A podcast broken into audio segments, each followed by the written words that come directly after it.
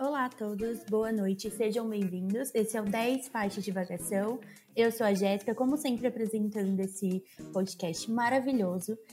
E hoje estou com dois convidados incríveis que vão falar de um assunto que eu não tenho muito conhecimento, porém gosto muito, que é de Fórmula 1. Então vou apresentá-los, começando por ela, que está extremamente feliz, porque sábado teve clássico, né? Dois clássicos por sinal, né? Na verdade, final de semana de clássico, meu time perdeu os dois, mas tudo bem, mas eu tô com, com a cabeça na terça-feira, que inclusive tá me deixando quase louca, e é isso, eu vou passar para a Nana para ela se apresentar, como de costume. Fala galera, bem-vindos a mais um episódio. Sim, estou muito feliz. Sábado foi incrível, domingo foi mais incrível ainda, e ainda domingo teve Hamilton de manhã e as meninas do Corinthians à noite, então foi maravilhoso. E com gás renovado para começar a semana, e vamos aí falar de Fórmula 1. Meu Outro companheiro de bancada também tá com aquele sentimentozinho, né, do final de semana que foi um pouquinho triste, mas como estávamos falando aqui nos bastidores, estamos com a cabeça na louca terça-feira que virá pela frente. E eu vou deixar ele se apresentar e dar os devidos olás como ele gosta de dar. Então, Danilo, o microfone é todo seu. E aí, pessoal, bom dia, boa tarde, boa noite e boa madrugada a todos vocês. Uh, como a Jéssica falou, estamos todos com dor de cabeça, todos não, né? A Nana tá radiante. Mas eu, estou, eu e a Jéssica estamos com dor de cabeça desde sábado, domingo gravou mais ainda. Até porque eu tava torcendo pro Norris, embora eu goste muito do, do Hamilton, tava torcendo pro Norris, porque, pô, primeira vitória do cara, eu gosto muito da McLaren também. Mas aí, o fim de semana não foi bom esportivamente para mim. Sorte que a Nana, que é uma amiga corintiana, ela tem, a gente tem essa troca de gentileza que a gente não se zoa em derbys. Então, já, a Palmeiras já ganhou, eu não zoei ela e agora ela devolveu a gentileza. Mas, meu Deus. E daí amanhã vai chegar. Hoje eu tô tranquilo, tô, já passou, já, já tô de boa. Agora vai chegar amanhã, eu não vou conseguir nem trabalhar direito. Pois é, meus amigos. Os palmeirenses estão com a cabeça latejando, não só por um motivo, né? Mas perder um derby não é bom. Mas não estamos aqui para falar de futebol hoje. Falaremos de Fórmula 1, que é maravilhoso. E eu não tenho base nenhuma para falar, mas com os dois especialistas que estão aqui comigo, eu vou aprender um pouquinho mais de Fórmula 1 e talvez vire o meu terceiro esporte favorito da vida, ficando atrás do futebol e do basquete. Então, sem mais delongas, está no ar o 10 faixas de divagação. E agora começa! Que esse programa aqui tá uma porra. Com os especialistas do futebol.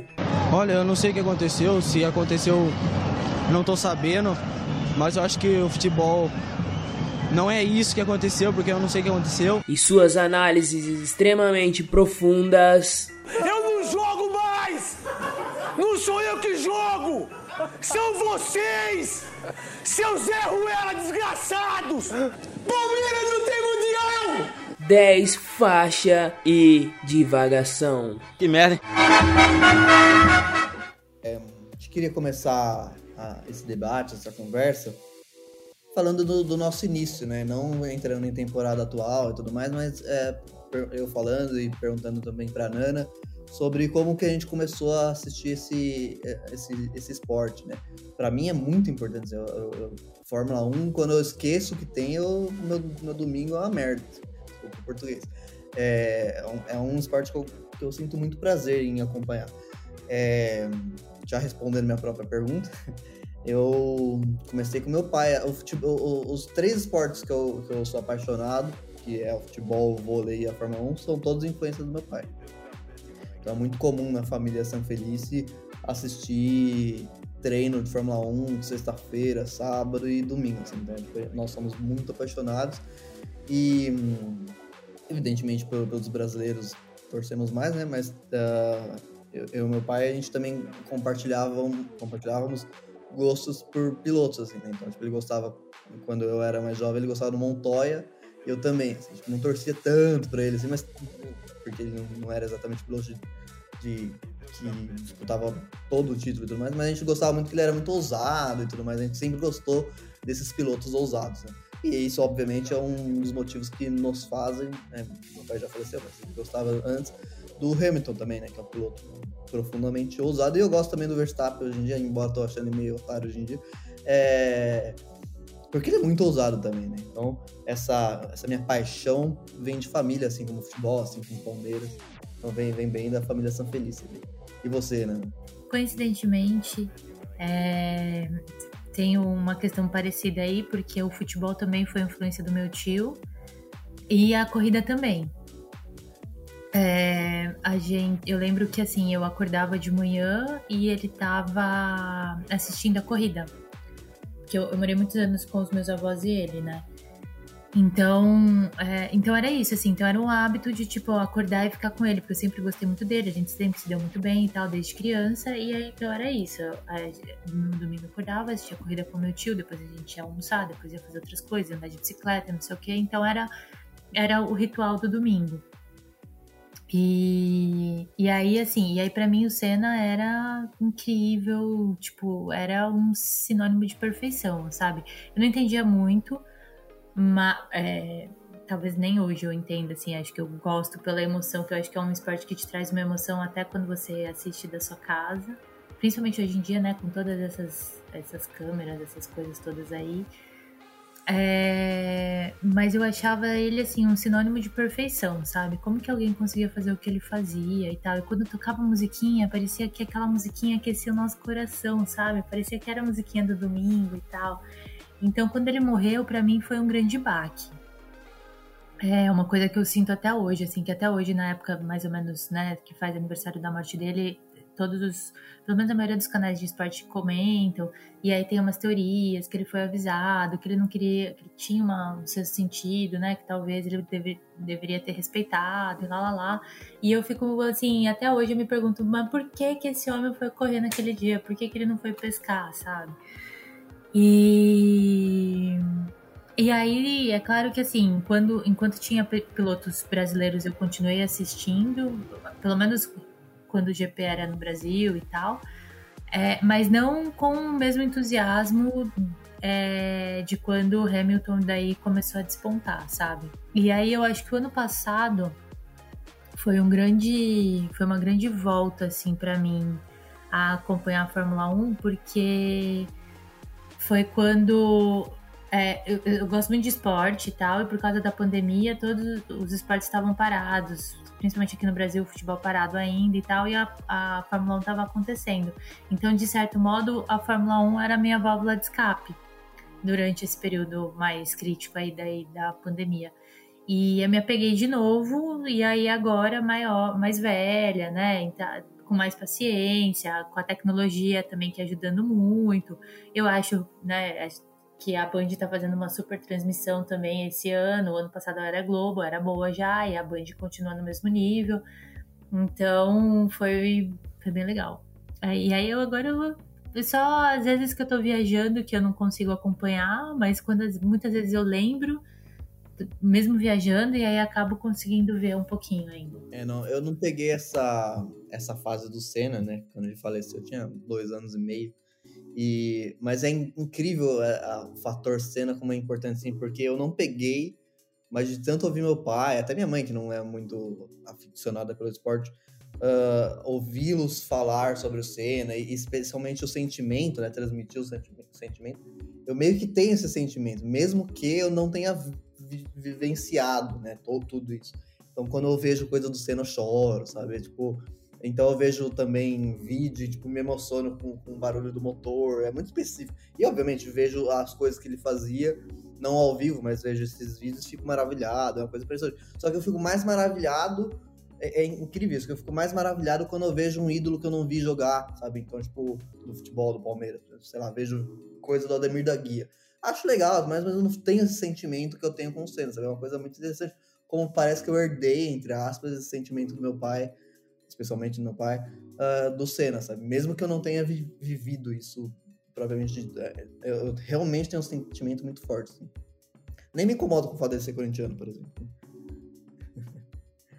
Mas é muito interessante. E, e, e eu sempre continuei uh, é, assistindo, sempre. Eu, eu gostava muito, é meio curioso, mas eu gostava bastante do Schumacher, assim, né? A galera gostou, obviamente, mas o Rubinho, que é brasileiro. Mas eu, eu gostava do Schumacher, achava um piloto muito ousado também, muito bom. Assim, eu, eu torcia, assim, ficava, tinha camisa do Schumacher, coisa, eu era bem torcedor do Schumacher, assim, quando eu era mais criança. E, e depois eu continuei assistindo, assisti o Alonso no auge, assisti o Vettel no auge, assisti todo esse processo, assim, sabe?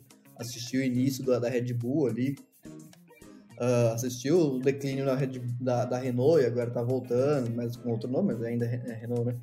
É, e, e, eu nunca deixei de assistir, assim, é, é, um esporte que... Eu gosto muito de vôlei também, mas eu, eu, eu tenho mais prazer em assistir vôlei, só que eu, eu tenho mais uh, fidelidade com a Fórmula 1. Assim.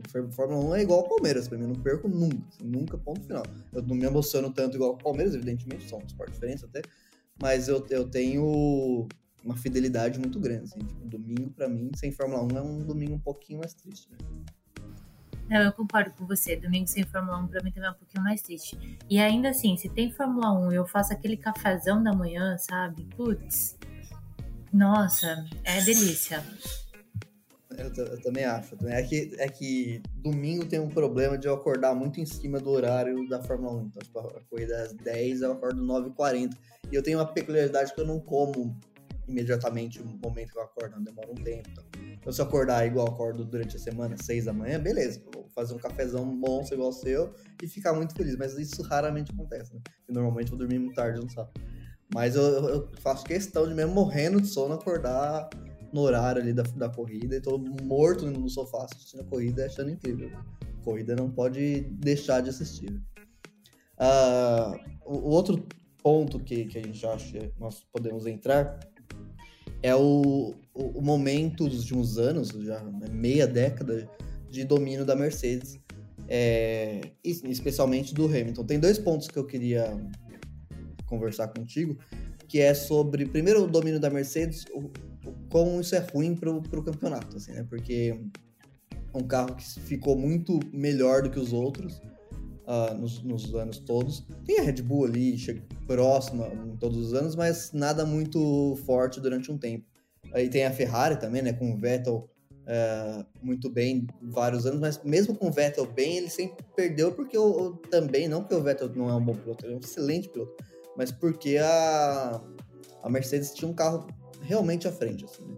A Ferrari até vários anos ficava acusando a Mercedes de fazer coisas legais e tudo mais. Uh, queria perguntar para você o que você acha desse domínio e se, se é prejudicial para o campeonato ou não e tudo mais. E outro ponto que eu também queria debater é em relação ao Hamilton, porque embora ele tenha um carro melhor nos últimos anos, o companheiro de equipe dele também tinha e não conseguiu nada, né? Então, queria que você, você falasse um pouco também do, do que você pensa do Hamilton em relação a isso. É, eu acho que o domínio de uma equipe em qualquer esporte que seja deixa o negócio chato. Porque por que, você vai assistir se você já sabe quem vai ganhar, sabe? Acho que o legal é você ter essa emoção de, de, do diferente. Um pouco assim, meio do que tá acontecendo esse ano, na minha opinião. Porque eu acho que esse ano, na Fórmula 1, tá um ano atípico. Parece que o. Porque assim, o Hamilton é uma soma de três fatores, na minha opinião. Primeiro é o. Primeiro não, não sei a ordem, mas na minha cabeça, sim. É o carro que ele tem, que é muito né, superior. É, segundo, que ele é muito bom no que ele faz. Então, assim, acho que ele, ele é muito perfeccionista nisso. E terceiro, que o bicho tem muita sorte. Então, não dá. Ele conseguiu unir os três fatores para um, uma excelência, no, no, sabe? Um domínio total. E é, é, e aí eu acho que, que você sempre vai ter na Fórmula 1, você talvez até no futebol também. É, mas que em algum momento você sempre tem uma ascensão de, de alguma equipe e aquela equipe que de repente era uma grande equipe no passado tem uma, uma caída, assim. Que é mais ou menos o que a gente vê hoje acontecendo com a Ferrari. É, e talvez até daí não consiga pilotos de, de, tanta qualidade e tal. E aí eu posso usar sem nenhuma, nenhum problema o que aconteceu com o Corinthians, que teve um grande domínio né, no, no de 2009 para cá, desde que caiu, né, e subiu até, sei lá, talvez 2017, 2015, enfim. E 2017, eu acho. E aí agora, 18, 19, 20, principalmente 20, não, não acerta direito, agora que parece que tá tendo um respiro e tal. Então, acho que é um pouco isso. Acho que você tem uma ascensão, mas ao mesmo tempo é uma coisa, é cíclico, entendeu? Daqui a pouco você tá por baixo e outra equipe tá por cima. Mas se você fica por cima por muito tempo, o negócio começa a perder um pouco a graça. E o Hamilton, eu acho ele espetacular, mas eu acho que não é só que ele é bom, ele consegue ter uma puta sorte também. É verdade, o, a sorte do Hamilton é uma coisa impressionante. Mas ele é espetacular. O, o, o ponto é interessante essa que você, você trouxe sobre esse, essa ascensão e queda. Eu concordo, mas eu acho que na, no futebol tem a ver um pouco com, com desorganização de, entre aspas, da, do, do, da empresa, mas do clube, né? Então, tipo, a tendência é que alguns clubes fiquem. É, não decaiam tanto, né? Então, tipo, você vê o Vasco, tá nessa, situação por, culpa de diretoria, porque é um clube gigantesco e tudo mais. Ah, na, na Fórmula 1 eu acho um pouquinho diferente, porque, a grosso modo, as, as equipes majoritariamente conseguem manter uma. Um, especialmente né, Mercedes uh, e Ferrari, historicamente, conseguem manter bem. Williams, né, uhum. aconteceu bastante isso que você falou, porque tipo, é uma das maiores, não a, não a maior, mas uma das maiores escuderias da, da história, assim, e, faliu, né? Eles tiveram que vender a, a empresa, mantiveram o nome, mas faliu, assim. Muito provavelmente por desorganização própria, assim, né? É, isso acontece também, né? Igual você falou, a Renault, a própria Renault teve uma época com o Alonso ali muito em cima, agora tá no meio ali, né? Tem esse declínio. A Ferrari me surpreende um pouco, porque é Ferrari, né? É, Ferrari e Fórmula 1 é um troço sinônimo, assim, praticamente. Eles realmente ficaram muito mal nos últimos anos, assim, do padrão Ferrari. Ficaram mal a ponto de ficar lá atrás, mas, pô, ficar. Pra, a gente acostumou a ver os carros da Ferrari em nono, em oitavo. Isso é um troço, a mesma coisa que o, que o Barcelona começar a, a, a, terminar o campeonato espanhol por cinco anos seguidos em décimo segundo, sabe? Uma coisa impressionante. Assim. E então é, é, bem, eu acho bem específico assim, a questão da Ferrari bem complicada.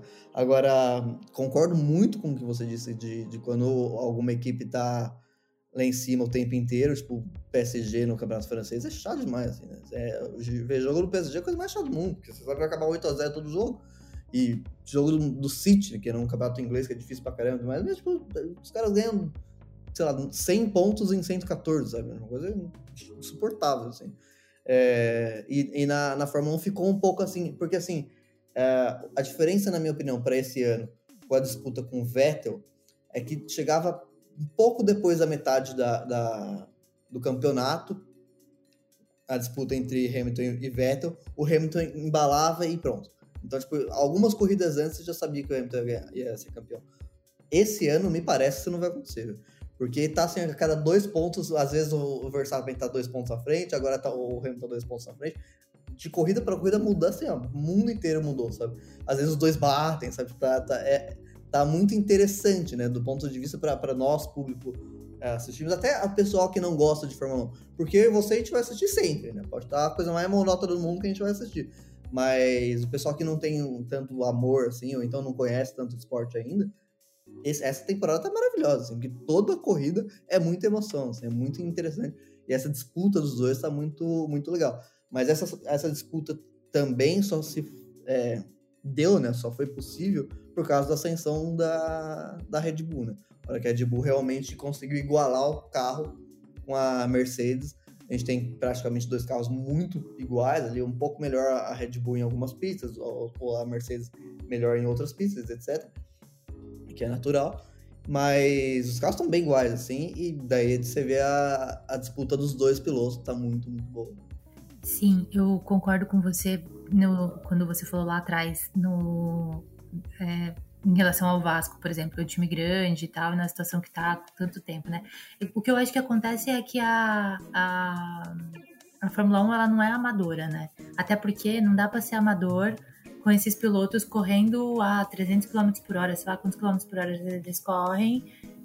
É, é, é bizarro, entendeu? Porque uma, um, um mini amadorismo custa a vida de alguém.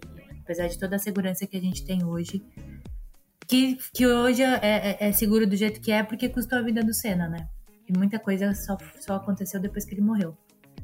Isso é uma coisa que me deixa puta também. É...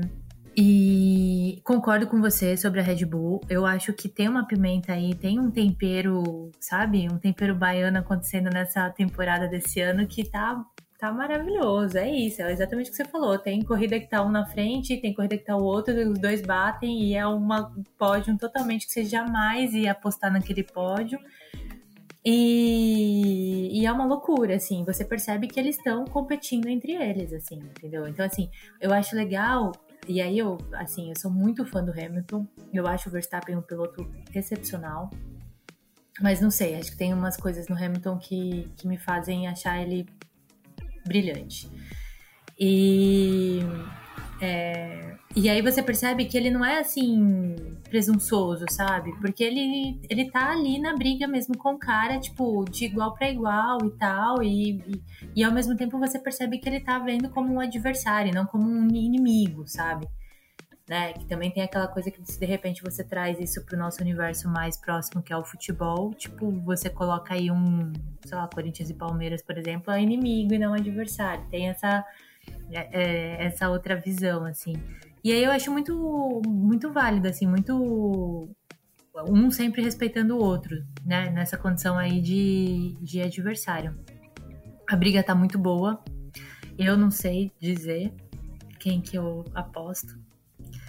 É... Mas tá interessante, assim, acho que dá uma pitada a mais, assim. O ano passado, porque assim, é isso, sabe? Se você tem aquela coisa que o cara vai ser campeão, não sei quantas corridas antes, que você já sabe, troféu de construtores, não sei o que, dá uma, né? Você assiste, mas você assiste assim, é isso, você, você assiste porque você gosta, lá, lá. Agora, quando não, quando tem essa esse misto de um monte de coisa que pode acontecer e ao mesmo tempo nada pode acontecer, faz você querer ver o que, que tá acontecendo. É bem legal. Sim, perfeito. Uma coisa assim entre os dois pilotos que eu acho muito curioso, eu até fiz story ontem sobre isso, é que o, o, Hamilton, ele é brilhante, assim, ele é realmente muito, muito, muito bom piloto. E só que ele é muito humilde, assim, impressionante. Tipo, é, é, é, o cara, aquela coisa de, de, você quer conhecer a pessoa, dar poder pra ela. O Hamilton é isso, tipo, ele, ele, parece que é o mesmo cara que de quando ele não tinha título nenhum, assim, sabe? Uh, e, o, e o Verstappen, tipo, baita no piloto e tudo mais, mas ele nem ganhou nada ainda, né, de, de título. E é muito nariz em pé, assim, né? Ele, ele, é, ele é, bem chatinho, assim, né? Tipo, a comemoração ontem, por exemplo, tipo, Hamilton em primeiro, ele em segundo. O Hamilton cumprimentou ele na hora que ele passou. Tipo, você vê que a, que a atitude de cumprimentar, né? De, de, dar esse primeiro passo foi do Hamilton, não do. do mas daí beleza, né? O outro cumprimentou também, beleza. Uh, mas no, no pódio, o, o Hamilton foi jogar champanhe nele, sabe? E ele, tipo, ah, legal, deu um sorriso ali, mas, tipo, não, não, não devolveu, não fez a gentileza. Né? Então, você vê que ele tá meio, tipo, foda-se, assim, pro, pro Hamilton. É, é aquela coisa do, do com Senna, assim, sabe? É, é pro, pro, pro Verstappen tá criando isso, assim, sabe? Uh, essa rivalidade mais bélica, né? E o, e o Hamilton não, o Hamilton é o, é o Felipe Massa, assim, sabe? O cara que, que tá bem com todo mundo, que tá de boa ali, que, que quer competir, obviamente, quer ganhar tudo, mas que tem essa, essa gana de conquistar tudo, óbvio, mas que, que não quer sair na mão com ninguém, assim, sabe? Ele é realmente boa praça, assim, sabe? E muito humilde, assim. Ele ganhou do, do, do ontem e ter centésima vitória da carreira dele, tem um baita carro melhor que a McLaren, e tava um segundo atrás do, do Lando Norris e na entrevista ele falou assim, se não fosse a chuva eu não ia ganhar. E o Hamilton, sabe? Tipo, contra um menino que, que, que não sequer ganhou uma corrida ainda hoje em dia, sabe? Até hoje.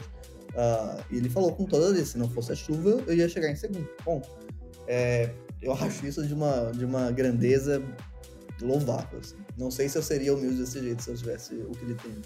Agora eu tenho uma pergunta para você, Nana. Ainda dentro desse ponto de Hamilton. Hamilton é o maior da história? Olha, pra mim o maior da história vai ser sempre o Senna. Também acho. Mas eu, eu tenho um medinho, assim, de, de achar isso porque eu sou brasileiro, né? Então tem a questão do, do que ele significa para nós. Sabe? Analisando, tipo, de uma forma mais fria, não sei, eu ainda acho que é o Senna, mas não, não, não sei. Enfim. É, eu, eu acho que é o Senna até pela qualidade do carro que você tem hoje, pela tecnologia a favor, né? E pelo que você tinha no passado.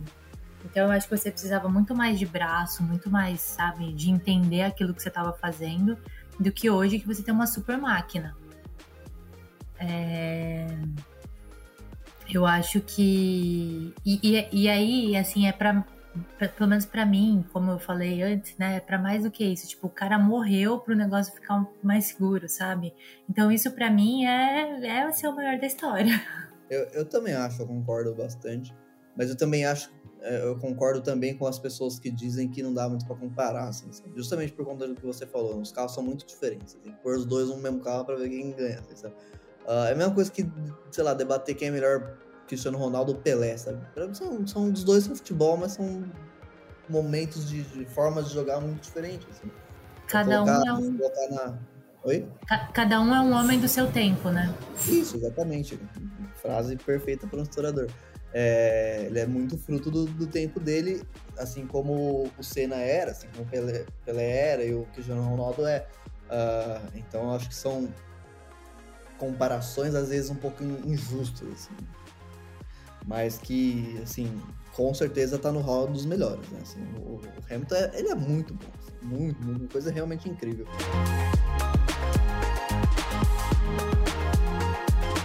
Ah, agora, o, o- ponto que eu coloquei aqui seria outro, mas já que a gente está falando de qualidade dos pilotos, eu acho que vale bom a gente falar da nova. é, Acho, acho que é bom a gente falar da nova geração.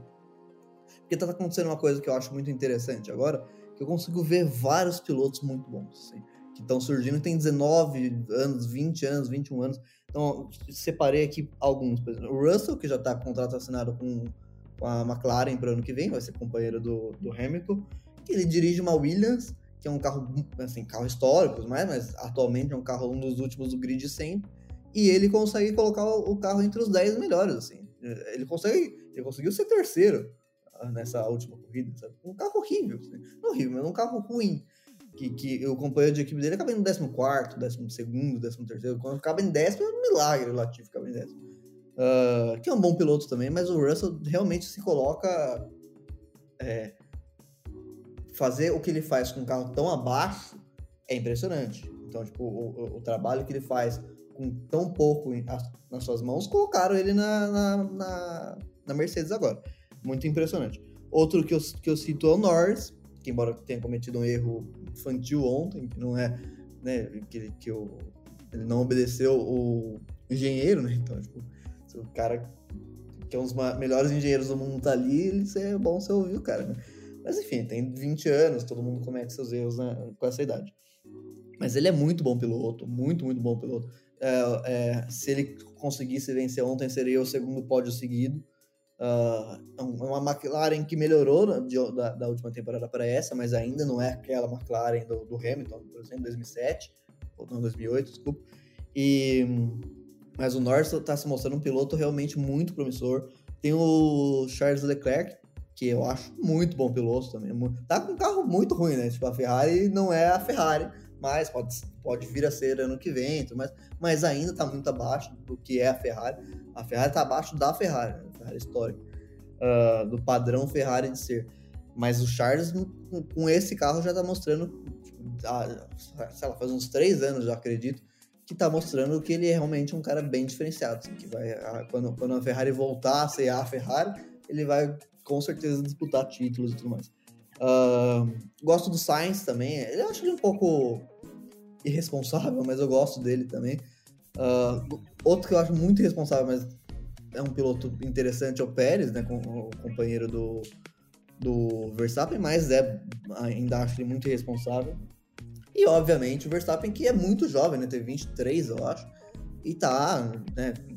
é, conquistando várias vitórias e tá esse ano ponto a ponto com, com o Hamilton. Ele tá deixando a disputa muito interessante. Então são pilotos que eu. Que eu e é interessante quando eles at- atingirem uma maturidade maior, provavelmente em equipes melhores, inclusive, a gente vai ter 5, 6 pilotos disputando título, assim, sabe? Isso é uma coisa muito, muito interessante. E faz muito tempo. Eu não lembro de, de ter visto uma temporada com seis pilotos disputando título. Eu concordo com você. Eu acho. Eu gosto de ver, porque eles são destemidos.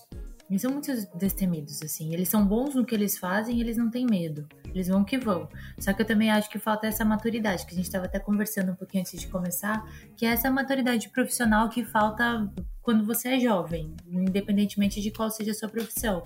De repente, uma pessoa mais cascuda ontem teria ouvido o engenheiro. Teria parado e trocado o pneu, né?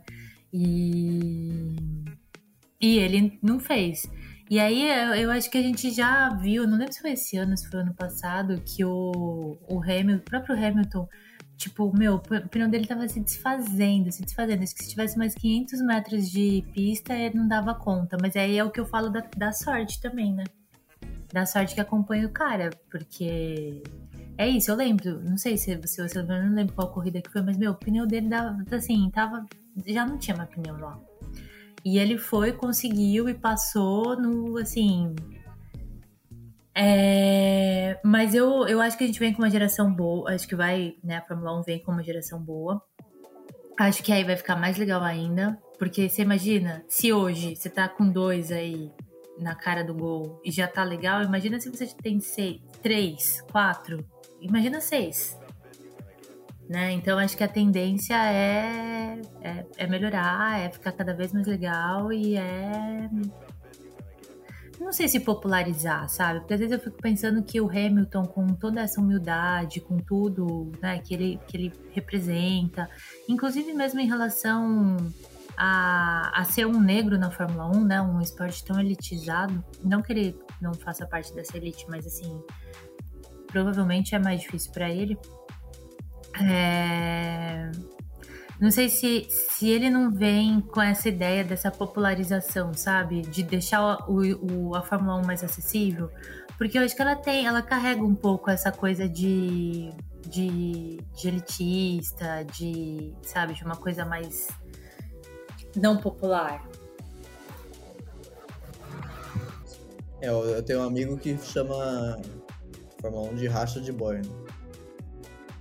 Que, é, que é, é, é, igual você falou, é um, eu não, não lembro de um piloto que não tenha vindo da, das elites, das elites econômicas do mundo inteiro. Assim. Um pouco mais, mais, mais do Senna, mas tipo, comparação com outros pilotos também, é, tipo, comparação é um com a média caro, brasileira. né? Muito risco e tal, então, sei lá. É, é, é, é bem E aí, às vezes, eu penso que é isso, assim, que o Hamilton tem meio que essa proposta dessa popularização, assim, e aí para abrir portas também para outros pilotos, e, e também, assim, a, a acho que a, essa, é, essa genialidade dele também impulsiona outras, outras pessoas, né? Porque, assim, eu acho que é, até, por exemplo, a geração do Schumacher o Schumacher, é, eu acho ele um gênio também e tal, mas eu acho que aquela geração era uma geração que se acuava, que não ia para cima. Diferente dessa geração agora, sabe? Que tem, tá vendo um cara aí gênio, meu, eu quero ser gênio como ele, entendeu? Eu vou lá, vou pra cima, vou mandar ver. E aí eu acho que é um pouco isso. E aí quando essa, essa molecada aí tiver. Essa molecada, né? tiver um pouco de. um pouco mais de bagagem, assim, de profissional mesmo, né?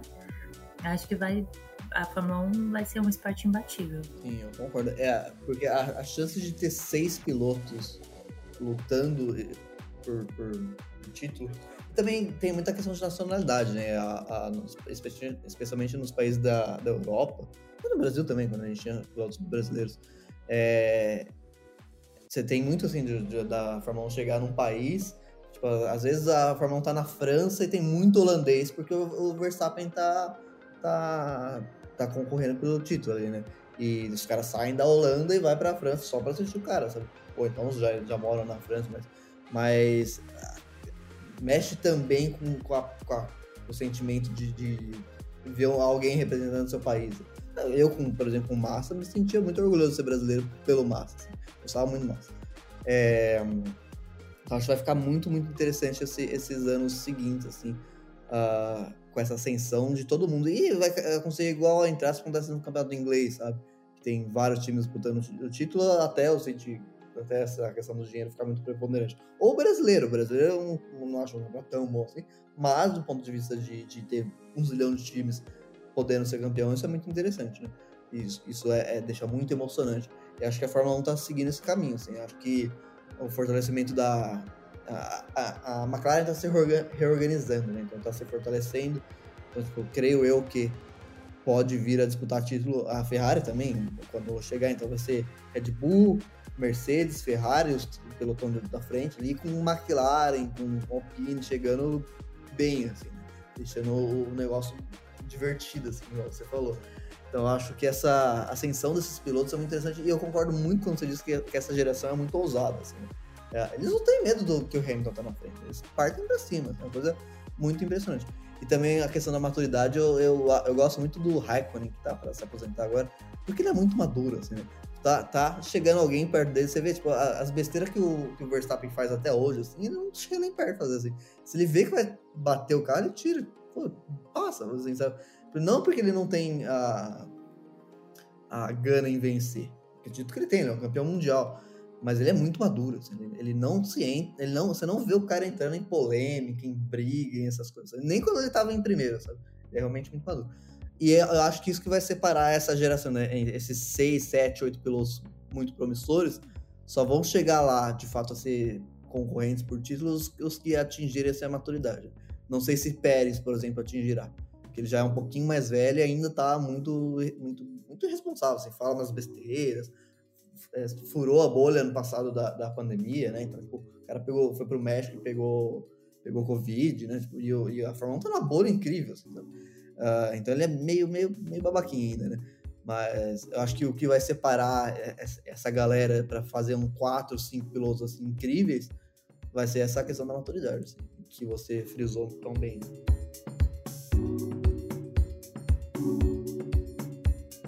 Então, o outro ponto, gente, que eu queria conversar. É, para esse ponto especificamente, eu vou conversar com a Nana, claro, mas a gente tem um convidado que é o Paulo. O Paulo ele tem um, um, um canal no YouTube e um, uma página no Instagram, chama Piloto Cena. Uh, quando a gente postar o, o, episódio, eu vou, eu vou deixar o link dele lá e tudo mais. E ele fala de, de automobilismo de uma maneira geral, mas principalmente focado na Fórmula 1 eu, eu gosto bastante do conteúdo dele. E eu pedi para ele fazer, mandar áudios, porque ele não podia participar da gravação com a gente aqui, mas mandar áudios falando sobre isso, falando sobre esse ponto nosso que eu, que eu vou colocar aqui. E ele entende bastante disso, entende mais do que eu, inclusive, que é o que vai acontecer o ano que vem, a partir da temporada 2022, que é o teto de gastos para a temporada uh, seguinte, né, para a temporada, que vai fazer com que a, a, o jogo fique um pouco mais democrático. Como se fosse um fair play financeiro, assim, do mundo do futebol. Uh, só que eu acho um pouco mais rígido, né, que o fair play financeiro ainda permite que City, PSG façam as loucuras que eles fazem. Uh, esse teto de gastos estabelece, como o nome indica, um teto máximo que as equipes não poderão passar. Então, estabelece, por exemplo, que. Porque a diferença de que, sei lá, Alpine e, e Mercedes têm na, no caixa para investir hoje é muito grande, muito grande. Um pouco parecido com o futebol. Uh, então, a diferença de, de investimentos que eles fazem, de fato, é muito grande. Red Bull também é um exemplo muito grande disso. Uh, e isso, é, esse teto é, indica que, a, que a, os dirigentes né, da Fórmula 1, da FIA, ali, da Federação Internacional, estão preocupados justamente com isso que a gente falou no início, dessa é, do fato de, de, da Mercedes ficar muitos anos só ela dominando e tudo mais, e agora, beleza, tá com a, com a Red Bull, mas a tendência é que se não fizesse nada, a tendência seria que essas duas é, empresas, que têm muito mais dinheiro que as outras, é, e são muito mais estáveis também, é, dominassem o, o, campeonato por anos, anos, décadas, mas isso seria um, pro, um problema no ponto até para você vender o produto para as outras praças é um problema. Assim como os campeonatos de futebol ficam um pouco problemáticos quando só um time ganha. Então, por exemplo, eu amo futebol, gosto muito do, do Messi, gosto muito do Mbappé, mas eu não tenho a menor paciência para esse jogo da, do PSG, porque a gente já sabe o resultado, né? A gente já sabe que acabar 3-0 pros caras. Então não tem graça nenhuma. Campeonato espanhol é chato pra caramba também, tem dois, às vezes três times. Eu gosto do inglês, tem cinco, seis times sempre muito bons. O do brasileiro, por motivos óbvios. Uh, então, é, a ideia desse teto de gastos é justamente diminuir as diferenças, né? Então, conseguir fazer com que, mesmo que algumas uh, escuderias não cheguem tão longe a ponto de ser campeãs, mas que não fique tão distante, assim, que permita com que vários pilotos possam se colocar né, em uma disputa mais, mais honesta. Eu acho muito bom. Uh, o, o Paulo vai, vai discorrer um pouco sobre isso. Olá, amigos do Entre Prosas e Divagações. Primeiramente, eu quero agradecer pelo convite. Eu me chamo Paulo Sena, eu posso me considerar um fã do automobilismo, principalmente da categoria da Fórmula 1, certo? Então vamos lá, deixa eu explicar mais ou menos como que eu comecei a gostar da categoria. Lá nos anos 90, é, eu criança acompanhava muito o meu pai assistindo, só que eu não entendia, obviamente. E aí, com o passar do tempo, mais ou menos ali com 10 anos, no tempo do o heptacampeão Michael Schumacher, foi que eu comecei a ter essa adoração pela Fórmula 1, pela categoria, certo? E aí, com o passar do tempo, a gente vai pesquisando, a gente vai entendendo como que funciona, os pilotos que já fizeram história. Então, foi criando, eu fui criando esse amor pela categoria que hoje me faz parar de fazer as minhas coisas, não perder nenhuma corrida, acompanhar sempre as notícias, que inclusive eu tenho até um, um Instagram que eu utilizo para falar somente sobre Fórmula 1, certo? E eu digo na questão dos brasileiros, porque os brasileiros, além do futebol, claro, eles possuem esse amor pelo automobilismo, porque a gente já tem uma história linda nessa categoria, que foi trazida, obviamente, pelo Fittipaldi, pelo Piquet e pelo Ayrton Senna. Poderíamos ter algumas histórias mais recentes, como do Rubens Barrichello e do Felipe Massa, mas eles tiveram as suas participações, mas não com tanta ênfase como foram esses pilotos na história. Para quem achava que ninguém fosse bater os recordes e recordes do heptacampeão Michael Schumacher, tivemos uma surpresa e a grande aparição do piloto britânico Lewis Hamilton, que mostrou que ele é um ótimo piloto e que está em uma ótima equipe. Obviamente que ele acabou criando um grande amor pelos fãs brasileiros, principalmente porque ele demonstrou o seu amor pelo piloto Ayrton Senna, que quando criança, com suas dificuldades, ele sempre acompanhava e ele era um fã assíduo do piloto brasileiro. E o que dizer do Lewis Hamilton na Mercedes? Muitos especulam, muitos acham o que? Ah, não, é o carro. O carro que faz a diferença? Será se realmente é o carro que faz a diferença? Lewis mostrou que não. Mostrou que conseguiu é, sobrepor todas as dificuldades, mostrou o que é ser um piloto de verdade. Já até ganhou uma corrida com três pneus. Acreditem se quiser, já ganhou uma corrida com três pneus. Isso mostra como que é estar acima de todos. Agora, vocês podem até se perguntar, ele é o melhor piloto da Fórmula 1? Hum, é meio confuso a gente fazer esse tipo de pergunta ou até mesmo tipo de alegação, porque para a categoria atual, para os tempos atuais, a gente pode dizer sim, Lewis Hamilton é o melhor piloto da Fórmula 1. Mas e para os anos anteriores, entendeu? Então a gente tem que saber conciliar tempo com o piloto, ou o piloto com o tempo mas obviamente Lewis Hamilton se mostrou ser um dos melhores pilotos da Fórmula 1. As equipes da Fórmula 1 perceberam que o grande investimento que cada uma pode fazer são nos pilotos jovens, aqueles pilotos destemidos ou até mesmo aqueles que já vêm da escola de algumas equipes grandes da Fórmula 1. Esses pilotos, por que eles se demonstram ser ótimos ou demonstram-se serem investimentos viáveis? para cada equipe, porque eles são pilotos destemidos, pilotos é, que não possuem aquele medo ou aquele receio. Eles querem estar ali e eles querem fazer aquilo, eles querem chegar ao auge de sua carreira, mesmo sendo jovem, e sabem que eles vão ter inúmeros patrocinadores e, e, e uma visão mais abrangente para outras categorias também. Mas obviamente a gente sabe que a Fórmula 1 é a categoria onde todos almejam chegar um dia. Uh, com relação aos novos pilotos, temos o George Russell, que se demonstrou ser um excelente piloto em uma equipe que tem história na Fórmula 1, mas que atualmente não está muito bem. Que ficou principalmente é, algumas temporadas sem pontuar e o George Russell conseguiu trazer esses primeiros pontos para a equipe. É, ele será no próximo ano, né, o parceiro do Lewis Hamilton, e a própria Mercedes está planejando tornar-se é, tornar o George Russell como sucessor do heptacampeão Lewis Hamilton, que já demonstrou que irá sair da Fórmula 1 daqui dois anos, se eu não estiver enganado.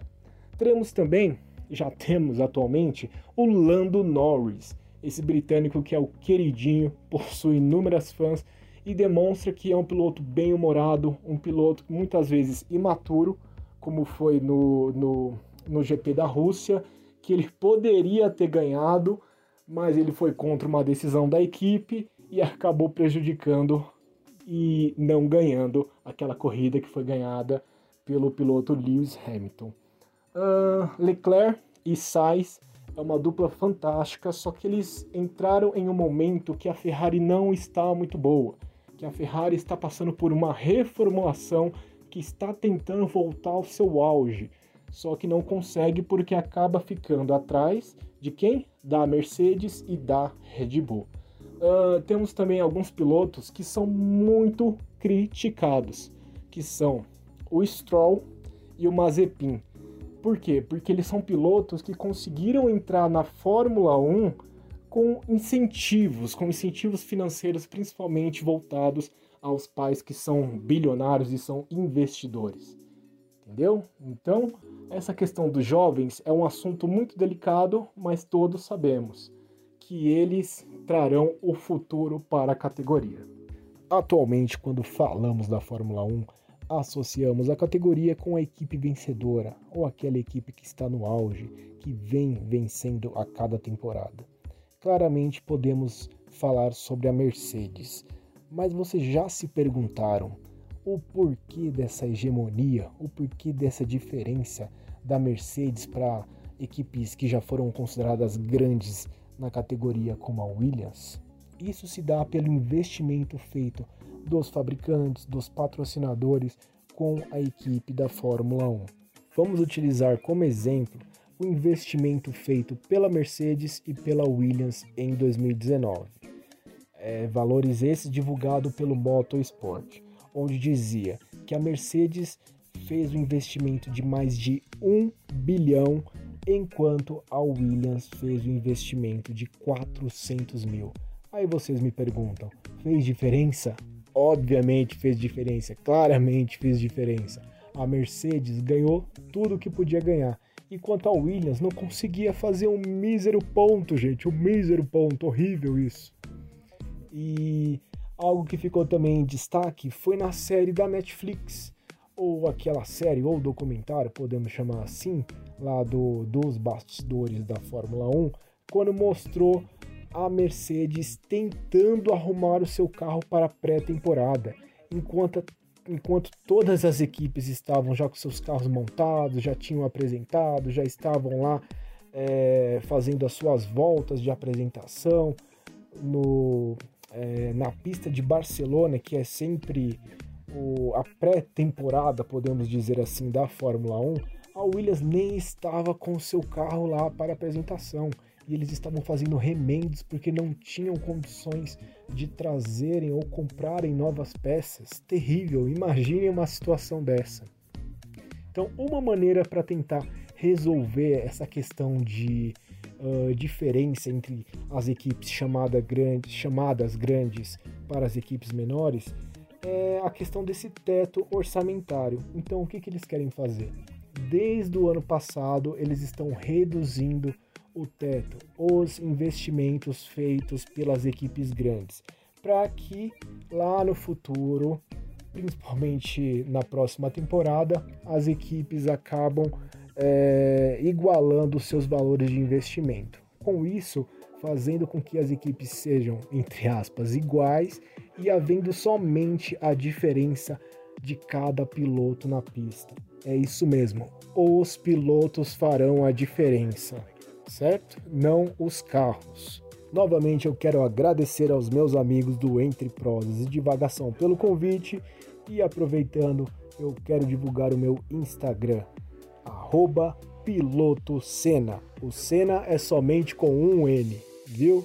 Infelizmente eu não tenho parentesco com o nosso ídolo, com o nosso Ayrton Senna.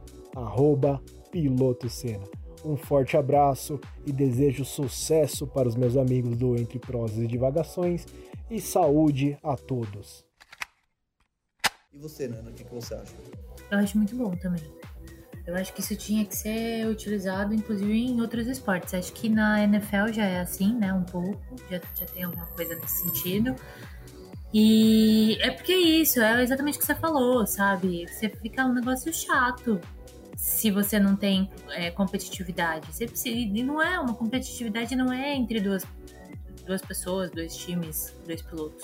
Não, é uma, tem, que ser, tem que ser maior que isso, sabe? Você tem que conseguir é, deixar um, tipo criar um mistério, sabe? Quem será que vai dessa vez? Aí você imagina, você tem, se você tem esse teto de gastos para para você melhorar o seu veículo, o seu carro e tal, é, com essa qualidade que a gente está vendo dos pilotos que estão surgindo, né, que estão aí competindo e tal, daqui a pouco o negócio fica muito divertido, muito mais do que é se você tem só duas pessoas brigando por título, ou então se você tem só uma pessoa brigando por título, que você já sabe, quando começa você já sabe quem é que vai ganhar. É, então eu sou super, sou completamente a favor, assim, mesmo a grosso modo, sabe, que é o modo como eu, eu entendo, depois eu vou, inclusive querer ouvir nosso podcast para saber né, qual que é, o que, que o nosso amigo que é um pouco mais especialista vai comentar a respeito. Mas eu acho que a competitividade e a diversidade fazem toda a diferença em qualquer que seja o esporte ou em qualquer que seja o rumo aí que as coisas tomem. Qualquer rumo profissional até, né? É importante você ter um ponto de vista capitalista, importante você tenha múltiplas empresas disputando o mesmo produto, porque se fica uma só, olha, olha a, a, as empresas que tomam conta de, da luz, da água, do, onde a gente vive. é realmente muito ruim o serviço que eles oferecem. Uh, porque é só eles, né? Você vai reclamar com quem? É, não tem uma outra opção. No esporte é exatamente a mesma coisa, né? A, a tendência para melhora. É, é, isso é um problema, por exemplo, em mercados do futebol, tipo China, Emirados Árabes, não é? Porque hum, não tem concorrência direta, né? Às vezes é um, uma, duas equipes que tem muito dinheiro e é isso. E, e daí não, não, não, se desenvolve, né? Não, é um problema que se, se acontecer de, de, futebol brasileiro ficar focado em Palmeiras, Flamengo, Atlético, sabe? coisa toda dos times que têm mais dinheiro, é um problema que vai acontecer. Pra desenvolver o, o próprio futebol deles é, um, é, é, complicado. E na Fórmula 1 exatamente a mesma coisa. E, e você citou do, do, do, do NFL, né? Uh, eu acho assim um exemplo perfeito, porque os, uma, uma, coisa que o estadunidense sabe fazer é vender o próprio produto. Então, uh, todos os esportes estadunidenses, né, uh, eles estão fazendo isso no futebol, né? Então, eles estão investindo mais no futebol agora. E eles colocam, assim, a, a, a liga é, não dá, né? Mas tipo, disponibiliza um, um dinheiro para os clubes, o mesmo dinheiro para inicialmente, assim, para todo mundo sair do mesmo lugar. Uh, que é muito inteligente, entendeu? E não é uma coisa socialista, é uma coisa, tipo, do ponto de vista mercadológico, é muito porque você vai desenvolver vários clubes de uma maneira uh, inicialmente igual, com, com, que todo mundo tenha a possibilidade de, de disputar, é, nesse início, obviamente, com os mesmos parâmetros, né? Ninguém fica, tipo, igual acontece no Brasil, que, tipo, a Chapecoense agora, coitado. Uh, o Flamengo contratando Deus e Mundo, montando uma seleção, já Chapecoense tem 10 pontos no campeonato, sabe? E, e, e, isso também é culpa do, do Campeonato Brasileiro, né? que não consegue dar as condições para os clubes se desenvolverem de uma forma mais igualitária. Então, a forma de fazer isso é justamente resolver esse problema histórico e que, que a gente tem poucas equipes do ponto de vista histórico que, que dominam a Fórmula 1, né? É, então, em relação ao tanto de equipes que já tivemos, o número das equipes que, que dominaram é pequeno. Então, você diminuir essas diferenças eu acho que é muito inteligente. Eles iam fazer isso antes da pandemia, né? Já uma ou duas temporadas atrás. Não fizeram por conta da pandemia, que atrapalhou os negócios de todo mundo. Mas uh, agora, colocando esse teto, eu acho que, que a tendência é melhorar muito, muito o produto. E até facilitar que, que novos pilotos uh, cheguem mais longe, né? Porque até para pilotos mais, mais que estão chegando na Fórmula 1, é muito mais interessante ter mais condições de trabalho melhor para você se desenvolver do que, do que ficar sonhando com Ferrari, com, com Mercedes, com Red Bull e, e o resto da vida, e você sempre em décimo ali, sabe? Não, não dá nem o ânimo para um piloto, que é bom que às vezes acaba se, se virtuando. Eu acho que, por exemplo, um Montoya, nesse mundo de, de, de, de, de equipes mais igualitárias, uh, ia se desenvolver muito mais que se desenvolveu. O próprio Massa, etc., ia conseguir se desenvolver muito mais.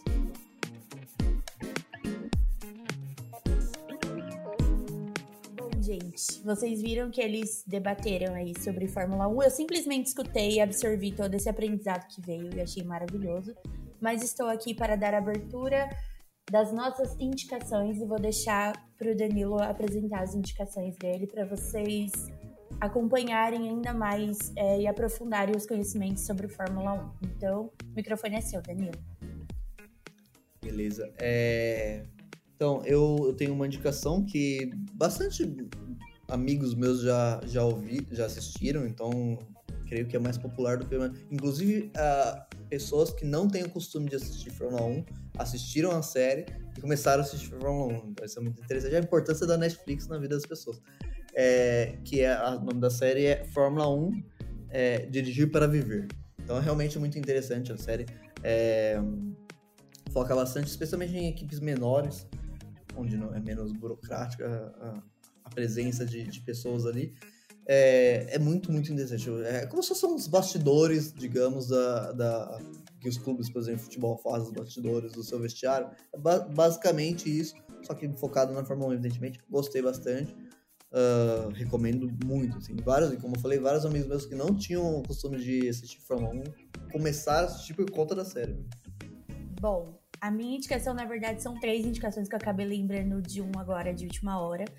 O primeiro é a série de Schumacher que saiu na Netflix, que tá incrível, é maravilhosa. Até quem não acompanha, tipo, Fórmula 1 com muita frequência, sabe da importância que o Schumacher tem, até porque eu imagino que se ele tivesse disputando é, por conta do fatídico acidente, ele não, infelizmente, não tá correndo. Mas se ele tivesse, acho que teria ganho muito mais coisas, né? Porque o Schumacher era fora, da, fora do normal, né? O outro é o documentário do Senna, que eu acho que é um dos documentários que eu mais chorei na minha vida. Ele é maravilhoso, é muito bom. E o terceiro é um filme que conta a história do Nick Lauda e do James, James Hunt, se eu não me engano. É o James Hunt, que chama Rush no Limite da Emoção, que é muito, muito, muito maravilhoso. O Nick Lauda depois acabou virando um magnata dentro da Fórmula 1, né? Então, tipo, teve toda a importância dentro do, da construção da Fórmula 1. Então, conta toda a trajetória deles nos anos 70, a disputa pessoal entre os dois, o acidente do Nick Lauda. Então, assistam, porque é muito, muito maravilhoso. O James Hunt, ele era, tipo, ah, o bonitão, o galã e tal. E ele tinha só um único objetivo, que era ganhar um campeonato, mas eu não vou ficar dando mais spoilers, mas assistam, porque é muito, muito, muito bom. E se a Nana tiver mais alguma indicação ou alguma coisa para complementar, o microfone é seu. Fala galera, é, a minha indicação na verdade é um ponto de atenção porque saiu esses dias na por aí nos na mídia é, que há uma possibilidade de que a Netflix comece a transmitir a Fórmula 1. Acho que dá uma democratizada também no acesso é, acho interessante. Não sei exatamente ainda como eles fariam isso, se seria como é hoje né, na, a, é, a transmissão na TV aberta, mas porém na, na, na plataforma Netflix. Vamos aguardar para ver, mas eu acho que pode ser interessante. Pode ser um interessante para essa nova configuração de, de de streaming, de, de tudo isso aí que a gente está vendo crescer muito nos últimos tempos. É isso aí. Beijos. Bom, então podemos encerrar o nosso episódio por aqui com indicações maravilhosas e aprendizados incríveis. Então comecem a acompanhar a Fórmula 1, porque já tivemos uma aula sobre tudo que acontece aqui. Uma aula resumida, mas uma aula muito boa. Então, aguardamos vocês no próximo episódio. Lembrando que saiu o episódio do Entre Prosas, a gente falou um pouquinho sobre a CPI da Covid, saiu nessa segunda-feira. Na mesma segunda que estamos gravando, já saiu mais um episódio, porque aqui o negócio funciona assim. Então, nos sigam nas redes sociais, todos os nossos episódios estão disponíveis em todas as plataformas, então não deixem de escutar, tem todos os lugares para vocês escutarem. Não se esqueçam de interagir com a gente nas redes sociais. Fiquem atentos porque novidades estão vindo. E é isso. Me despeço aqui. Esse foi o 10 Faixas de Divagação. Tchau, tchau, pessoal. Beijos a todos. Tchau, galera. Ótima semana para todo mundo e vamos que vamos. E agora começa Que esse programa aqui tá uma porra. com os especialistas do futebol. Olha, eu não sei o que aconteceu, se aconteceu, não tô sabendo, mas eu acho que o futebol não é isso que aconteceu, porque eu não sei o que aconteceu. E suas análises extremamente profundas. Eu não jogo mais! Não sou eu que jogo! São vocês! Seus Zé Ruela desgraçados! Palmeiras não tem mundial! 10 faixa e divagação. Que merda, hein?